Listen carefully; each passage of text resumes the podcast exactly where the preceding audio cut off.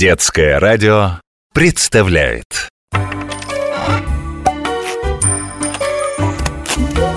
Необыкновенные истории обычных вещей.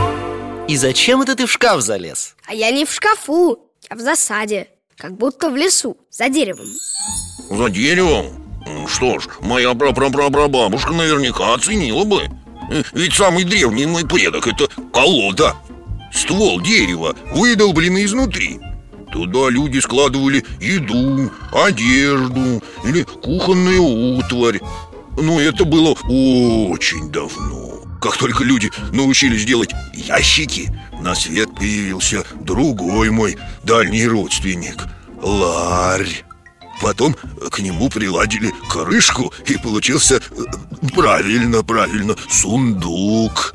Сначала это был просто ящик с крышкой Но вскоре люди решили, что добро лучше хранить под запором И на сундуках появились замки. Их стали оббивать железом для прочности Приделывать к ним ручки, чтобы проще было носить. Ведь во многих странах вот, приданные невесты приносили на свадьбу прям в сундуке И никто не скажет тебе, когда и кому в голову пришла мысль поставить сундук вертикально и перегородить его полками. Но именно так появился самый первый в мире платяной шкаф для платья. В смысле, для любой одежды.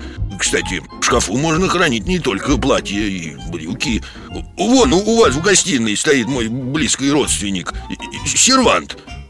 Тоже шкаф, только для посуды. Сейчас, правда, серванты из моды вышли.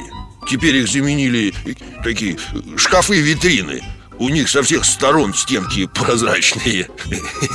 А Самый образованный из нас шкафов Это, конечно, шкаф книжный Портрет его предка можно найти даже на древнеримских фресках. Там нарисованы полки, заполненные свитками и папирусами. Вот. А современный книжный шкаф со стеклянными дверцами Он в родстве с сервантом. Ведь и тот, и другой должны не только хранить, но и всем показывать свое содержимое.